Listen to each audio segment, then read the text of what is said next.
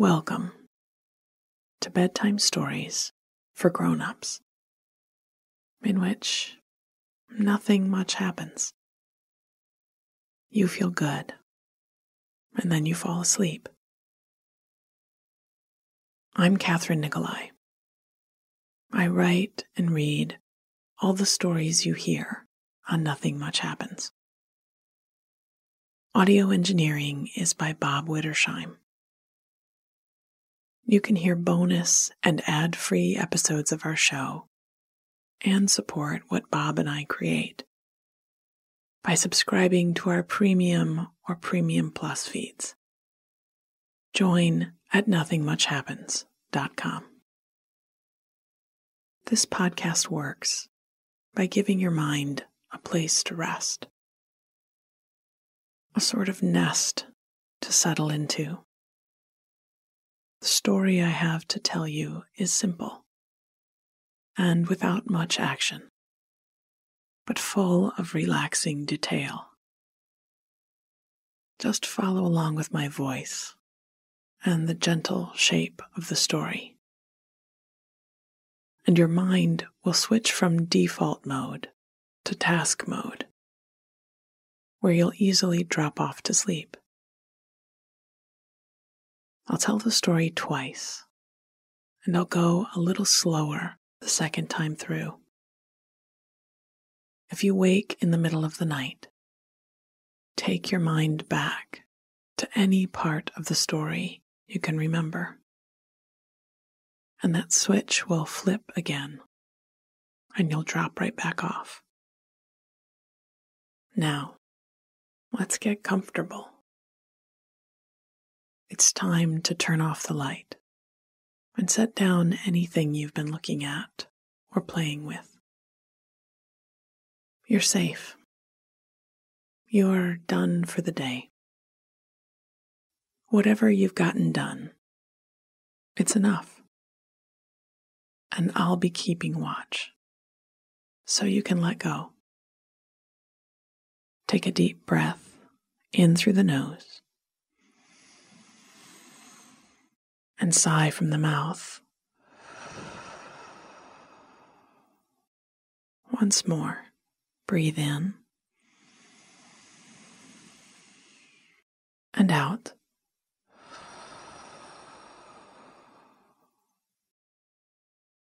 Good. Our story tonight is called The Phone Booth. And it's a story about a trip downtown with a forgotten envelope in hand. It's also about a table of books for sale at the library. Music coming from an open window in an alley. And a message delivered years ago that becomes a way to live day to day. The phone booth. I'd been downtown. An errand to run on a hot summer day. I stepped into the cool quiet of the big building on the far edge of the city park. It was an old brick and stone building with arches and mullioned windows and tall wooden doors edged in white limestone. I think it had been a bank or a fancy department store when it was first built.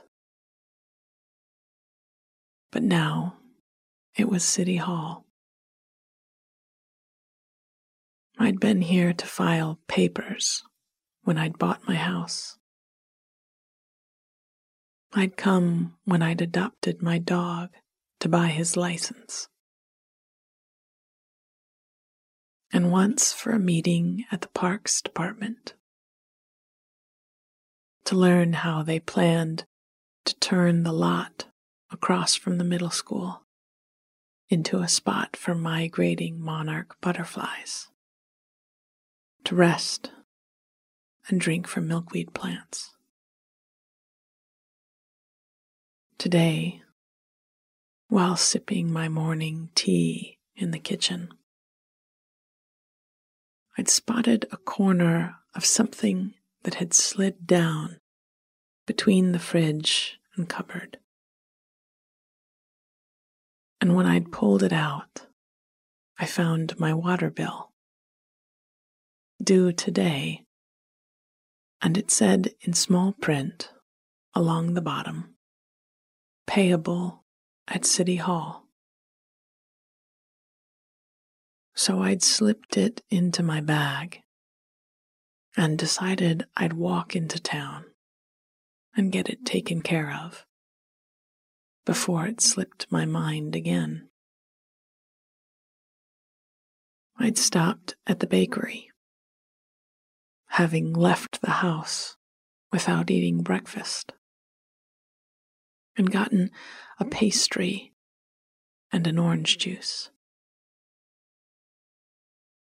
I love tea in the morning. It soothes me from sleep to wakefulness. But when I really want to feel awake, there is nothing like fresh orange juice.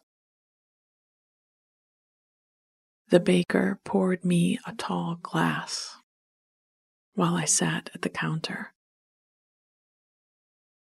And after I finished every crumb of the pastry, a new type she'd made with pistachio and orange blossom water.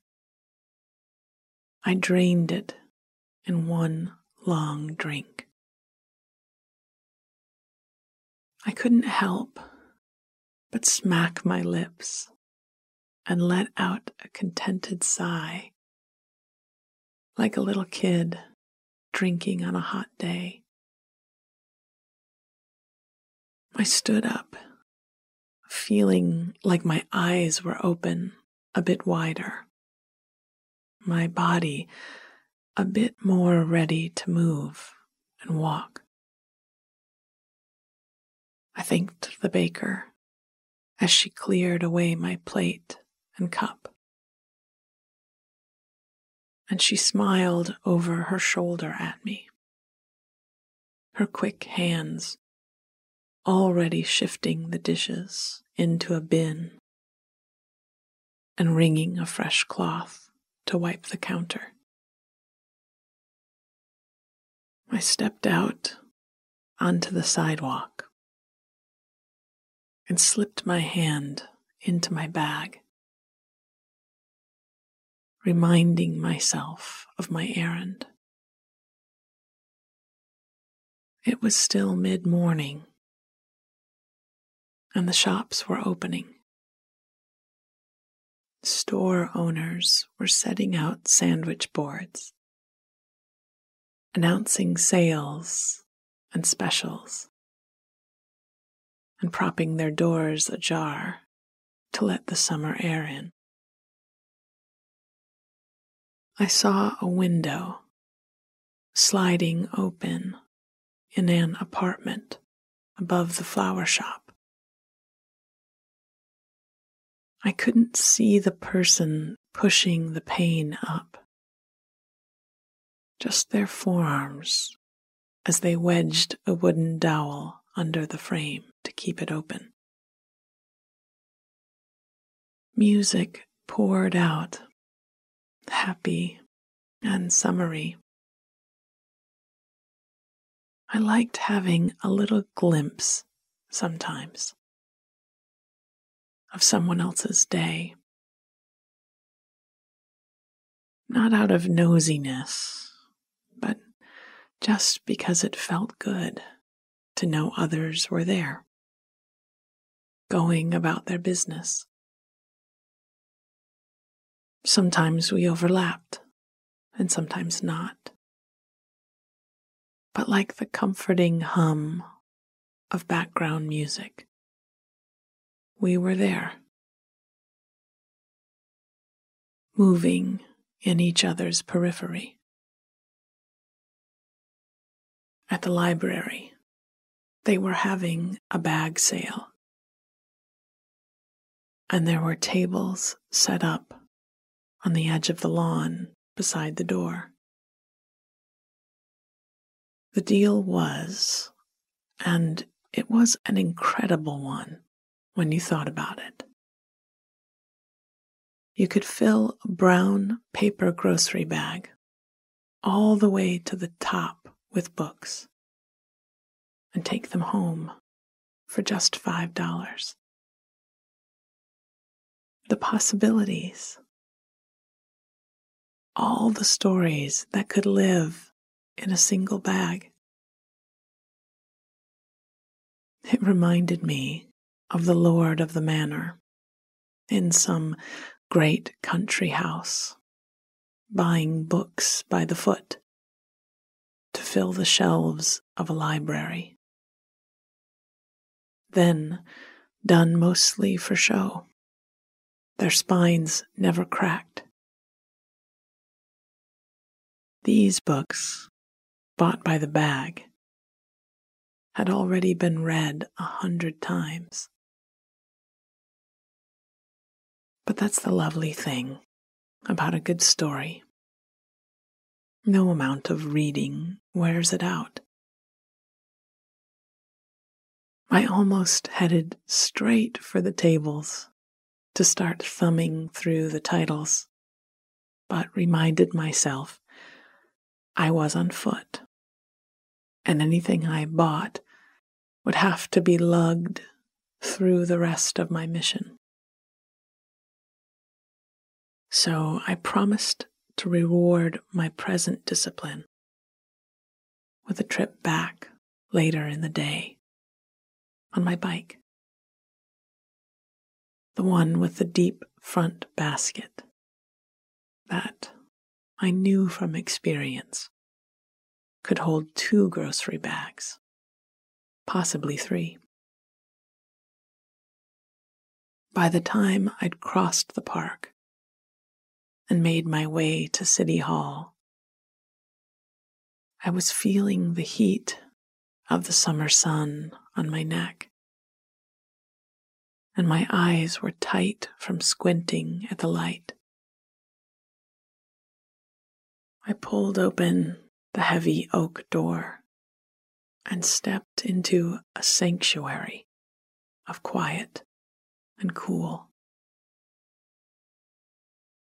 The floors were covered in smooth, shiny tiles, and the walls held old sconces high up with dim bulbs. There was a stone bench, probably as old as the building, in an out of the way corner and I sat down on it for a moment, just to feel the cool surface under me and let my eyes adjust.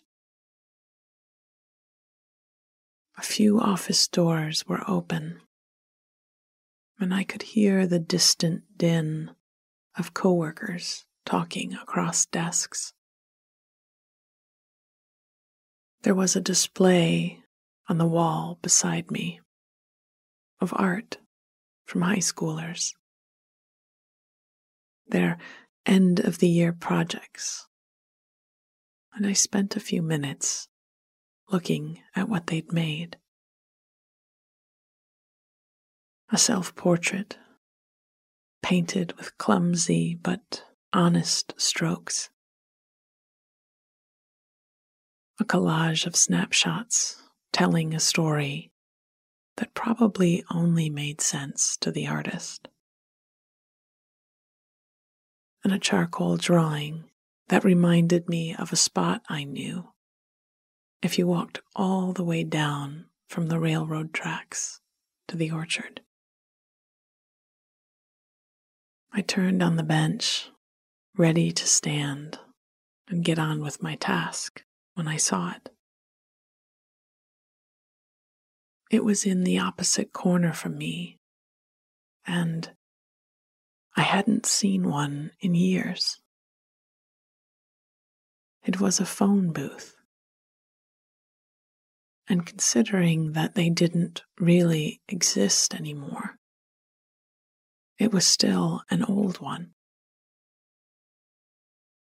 I crossed over to it and couldn't resist opening and closing its folding doors. It was built right into the wall, not with a rusting aluminum frame, but out of the same color oak as the front doors. The glass panels were clean and tinted a grayish green to give the caller some sense of privacy. I pulled the door back again and stepped inside. There was a small round stool bolted into the side of the booth so you could sit while you talked. And I turned expectantly to look for the phone itself, imagining a long metal box, a rotary dial, and a coin slot beside the receiver. But the phone had been taken out. I supposed because of lack of use. They'd hung a small painting in its place of, naturally, a telephone. I chuckled at it and sat on the stool. That they'd taken out the phone, but not the booth. That they'd left it as a place to sit a handsome piece of history to admire. It reminded me of another phone booth I'd stood in once. I'd been in a city square in a little village in Italy with a handful of lira wanting to phone home and hear a familiar voice. I'd lifted the receiver from the cradle, and across the screen flashed the words Attendere, prego. And I translated in my head Pay attention, please. This polite reminder to be where I was to attend to the moment. It was a mantra I carried still. I realized I'd been using it all morning. As I tasted my orange juice, sweet and cool on my tongue. As I listened to the music coming from the upstairs window and sat on the stone bench in the dim quiet. So many moments to notice rather than lose. I said it to myself one more time in the booth before stepping out to get on with my day. Pay attention, please. The phone booth. I'd been downtown, an errand to run on a hot summer day. I stepped into the cool quiet of the big building on the far edge of the city park. It was an old brick and stone building with arches and mullioned windows and tall wooden doors edged in white limestone. I think it had been a bank or a fancy department store when it was first built. But now it was City Hall. I'd been here to file papers when I'd bought my house. I'd come when I'd adopted my dog to buy his license. And once for a meeting at the Parks Department to learn how they planned to turn the lot across from the middle school into a spot for migrating monarch butterflies to rest and drink from milkweed plants. Today, while sipping my morning tea in the kitchen, I'd spotted a corner of something that had slid down between the fridge and cupboard. And when I pulled it out, I found my water bill due today. And it said in small print along the bottom, payable at City Hall. So I'd slipped it into my bag and decided I'd walk into town and get it taken care of before it slipped my mind again. I'd stopped at the bakery,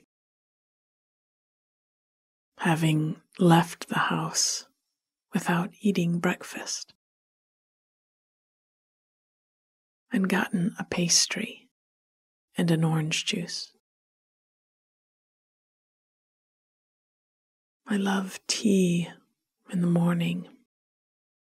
It soothes me from sleep to wakefulness. But when I really want to feel awake, there's nothing like fresh orange juice. The baker poured me a tall glass while I sat at the counter. And after I finished every crumb of the pastry, a new type she'd made with pistachio and orange blossom water. I drained it in one long drink. I couldn't help but smack my lips and let out a contented sigh, like a little kid drinking on a hot day.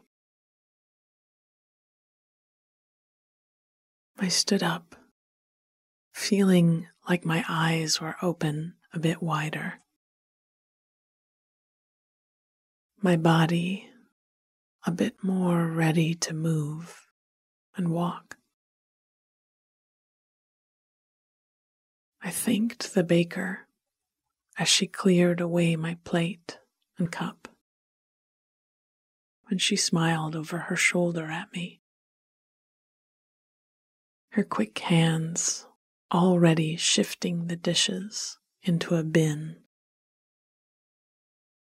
and wringing a fresh cloth to wipe the counter. I stepped out onto the sidewalk and slipped my hand into my bag,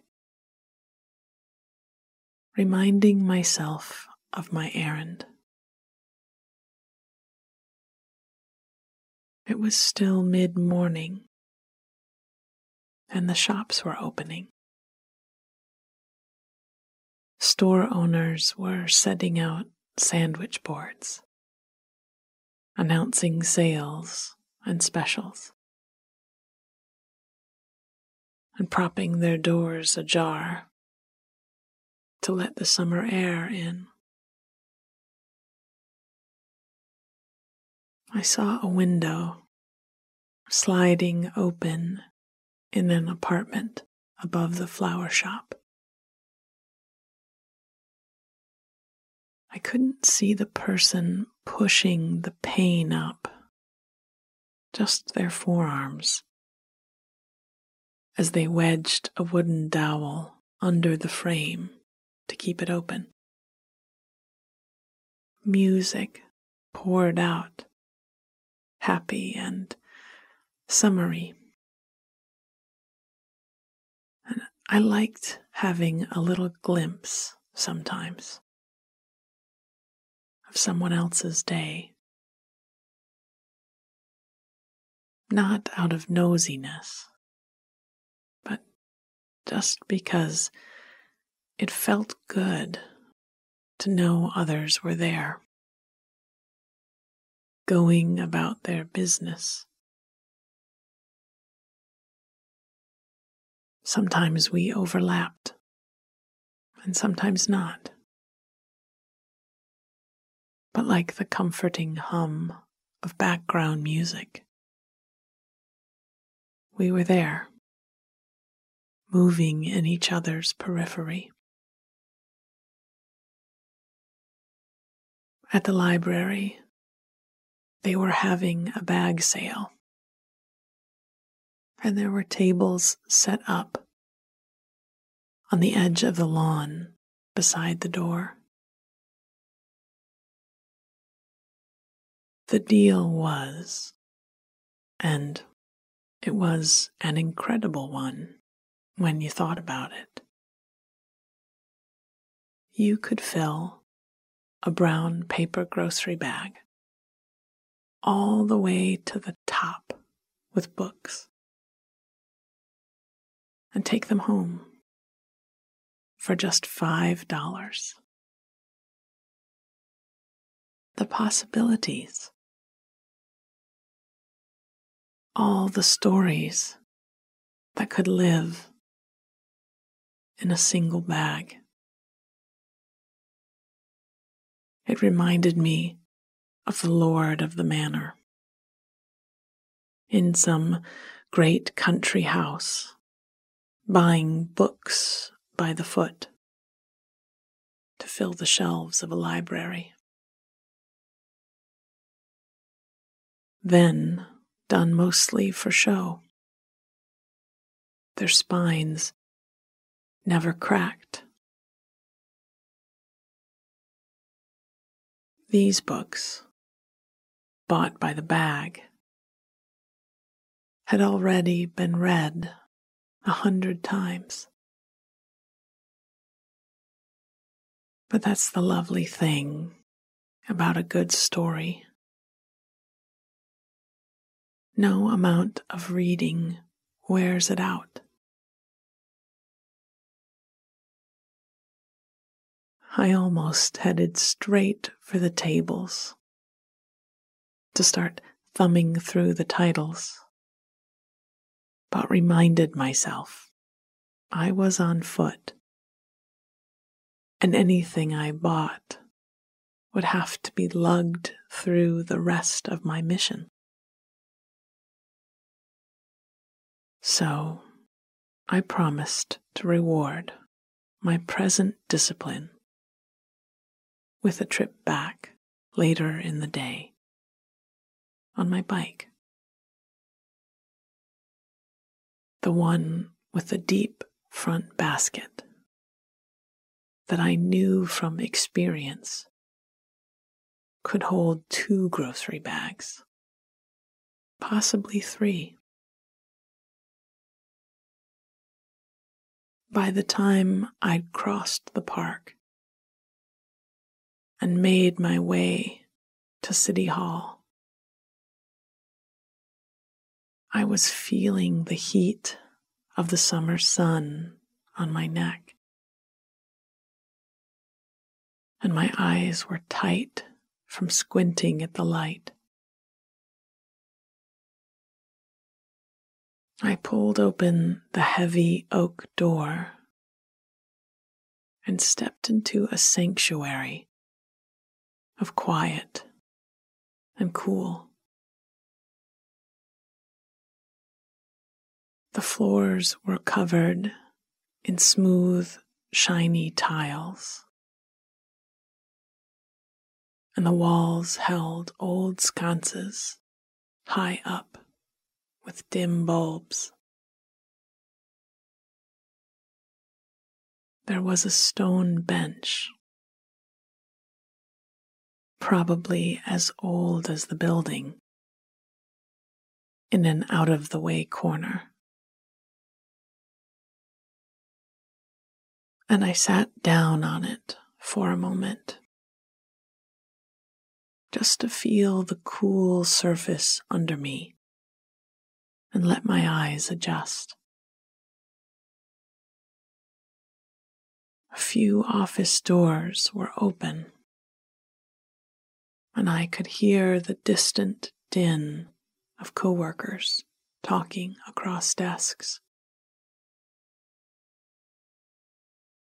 There was a display on the wall beside me of art from high schoolers. Their end of the year projects. And I spent a few minutes looking at what they'd made. A self portrait painted with clumsy but honest strokes. a collage of snapshots telling a story that probably only made sense to the artist, and a charcoal drawing that reminded me of a spot I knew. If you walked all the way down from the railroad tracks to the orchard, I turned on the bench, ready to stand and get on with my task when I saw it. It was in the opposite corner from me, and I hadn't seen one in years. It was a phone booth And considering that they didn't really exist anymore, it was still an old one. I crossed over to it and couldn't resist opening and closing its folding door. It was built right into the wall, not with a rusting aluminum frame, but out of the same color oak as the front doors. The glass panels were clean and tinted a grayish green to give the caller some sense of privacy. I pulled the door back again and stepped inside. There was a small, round stool bolted into the side of the booth so you could sit while you talked. And I turned expectantly to look for the phone itself.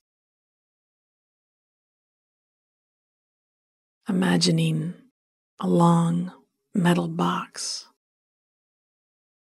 a rotary dial, and a coin slot beside the receiver. But the phone had been taken out.